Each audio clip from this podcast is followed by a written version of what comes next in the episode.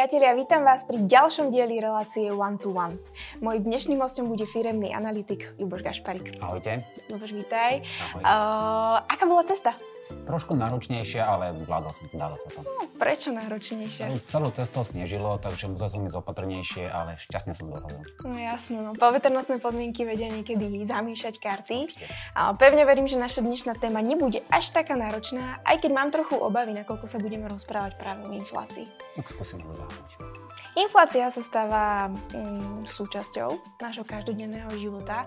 No a podľa údajov Európskej centrálnej banky dosiahla v rámci Európy 10%, no a na Slovensku sme sa dotkli hranice až 15%. Moja prvá otázka teda mm, znie, o, ako si taký bežný človek, o, alebo teda, ako sa môže bežný človek brániť voči takto vysokej inflácii? Hm. Tak pre mňa je inflácia takým zvláštnym fenoménom, lebo určite každý o nej počul ale malo kto ju pozná, malo kto jej rozumie a ešte menej ľudí si uvedomuje, ako na nich vplýva. Ľudia sme také tvory, že e, keď niečomu nerozumieme alebo sa niečoho bojíme, tak e, reagujeme dvomi spôsobmi. Buď to chceme nejakým spôsobom zlikvidovať, alebo chceme predtým ujsť. Ale keď zoberieme infláciu, tak ono chodí celkom ťažko zlikvidovať. Aj to bežný človek nemá šancu.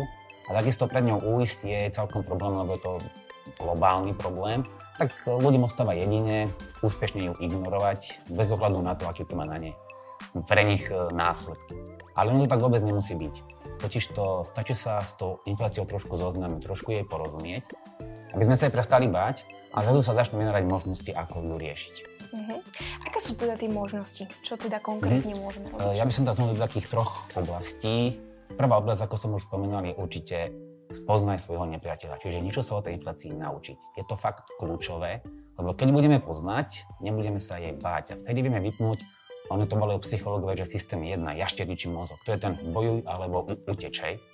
A tým uvoľníme miesto tomu druhému systému, ktorý je starý, dobrý, zdravý, sedliacký rozum, ktorý nám uvoľní kritické myslenie a tým pádom prichádzajú riešenia. Takže e, v tomto prípade je fakt dôležité vzdelávať sa, vzdelávať sa. A keď myslím vzdelávať, teraz nemyslím, že si musíte prečítať nejaké vysokoškolské skripta z ekonomie alebo naštudovať diela, ja neviem, klasických alebo rakúskych ekonómov. Nie, vôbec nie. Treba sa naučiť také základné princípy, a nielen o inflácii, ale aj vôbec o peniazoch, rozumieť im, zvyšiť si finančnú gramotnosť. To znamená nájsť si taký nejaký zdroj, ktorý nám jednoduchou ľudskou formou predstaví základy.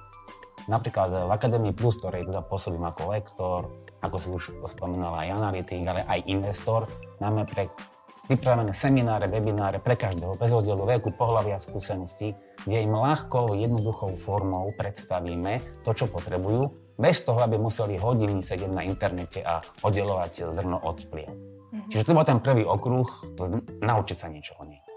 Druhý okruh je jednoducho zarobiť viacej peniazy.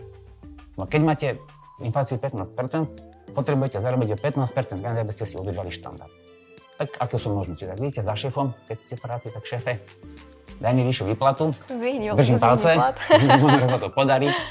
Keď nie, tak uh, nájsť si inú prácu, kde vám dajú tú vyššiu výplatu, prípadne zobrať nejakú brigádu alebo podnikať. Uh-huh. No a teraz už počujem v hlavách ľudí tie kde som povedal také výstrahy toho jašteričieho mozgu, o to je, sa to ľahko povie, a to je ťažké, a ja nemám čas, a podnikať, a teraz, keď je tu nejaká recesia, pozrite, ja netvrdím, že je to jednoduché, netvrdím, že netreba ísť z komfortnej zóny, otázka je, či človek chce alebo nechce. Číne na, na to majú, jeden znak majú pre krízu, ale aj pre príležitosť. Je to fakt jeden a ten istý znak. Lebo v každej kríze je skrytá príležitosť. Otázka znie len, či ju chceme vidieť. No a to by som sa opäť obrátil na odborníkov. Spomínanej akadémii okrem tých investičných webinárov, seminárov, máme aj semináre zamerané na osobnostný rozvoj a takisto na podnikanie. Čiže viete sa to u nás na, naučiť. No a tretí okruh, treba začať proste investovať. Ak to budete robiť ako väčšina Slovákov dnes, bohužiaľ, že si tie peniaze alebo svoje úspory držíte na účte v banke, či už bežnom, sporiacom alebo terminovanom, tak tej inflácii nijak, ale naozaj nejak neoblížite. Ona si úplne v pohodičke bude brať 150 eur z každej tisícky, ktoré tam máte. Čiže pokiaľ chcete infláciu poraziť alebo aspoň zmierniť, tak jednoducho potrebujete zmeniť prístup. A už sme zase späť pri vzdelávaní a mm-hmm. finančnej gramot- gramotnosti. Áno, áno, áno, áno. Hovoríš iný prístup. Mňa by teda zaujímalo konkrétne, aký prístup. Poviem to na sebe. E, môj prístup sa dá zhrnúť do troch slov. Pravidelne, dlhodobo, nabaluj. Mm-hmm. Skúsim vysvetliť. Pravidelne to si predstav tak, že si pravidelne mesačne odkladáš, sporíš, investuješ, už ako to nazveš, povedzme odkladáš 200 eur. Dlhodobo túto činnosť, to pravidelné sporenie, odkladanie robíš dlhší čas, ideálne 10 rokov a viac. A teraz to nabaľuj. To znamená, že tú pravidelnú dlhodobú činnosť investuješ tie peňažky do diverzifikovaného portfólia, pričom využívaš tzv. systém zložitého úročenia. A teraz to poviem ľudsky. Mm-hmm, poprosím ťa. Aby sme teda vysvetlili, čo, čo to znamená, tak Diverzifikované portfólio znamená, že jednoducho nemá, nemáš všetko vložené na jednu, jednu kartu alebo nemáš všetky vajíčka v jednom košíku. To znamená, že to máš rozdelené do viacerých uh, aktív a tým sa chrániš voči riziku. No a to zase nabalovanie, to si predstava, ke, keby si stavala snehuľaka, že si zoberieš malú snehovú gulu, to je kotú, len že sa len nabaluje, nabaluje, nabaluje a takto vlastne využívaš úroky z úrokov. Na prvý pohľad sa to zdá zložité, hej, že si povieš, ale zase, aký človek vzdelaný v tejto oblasti, ak má aspoň základy finančnej gramotnosti, tak si dokonca takúto stratégiu vie postaviť sám, respektíve si, vie, si ju vie odborne konzultovať s finančným poradcom. Čo je ale problém je, túto stratégiu dodržať. My ľudia sme tvorí leniví, nedisciplinovaní, ale hlavne emoční. A emócie nás ovládajú a veľmi vehementne reagujeme na okolité dianie. Keď sa niečo deje na trhu, Ježiš, ja kúpim, predám. Bohužiaľ, veľa ľudí, aj keď má dobrú stratégiu, tak ju opustí v, ne, v nevhodnom čase. Nenadarmo sa hovorí, že najväčším nepriateľom investora je on sám, jeho vlastné emócie. Toto sa mi veľmi páči. Najväčším nepriateľom sme teda my sami sebe. Čo teda robiť, aby sme teda neboli sami sebe nepriateľom? Tak za mňa, no, podľa mňa, môjho názoru stačí dodržovať takých 7 základných pravidel. Dúfam, že sa mi teraz podarí na všetky spomenúť, ale tak skúsim, hej. Prvým pravidlom, ako som už spomínal, je investovanie je jednoducho stratégia, ktorú si treba starostlivo zvoliť a dodržiavať ju. To znamená nerobiť rozhodnutie pod vplyvom emócií.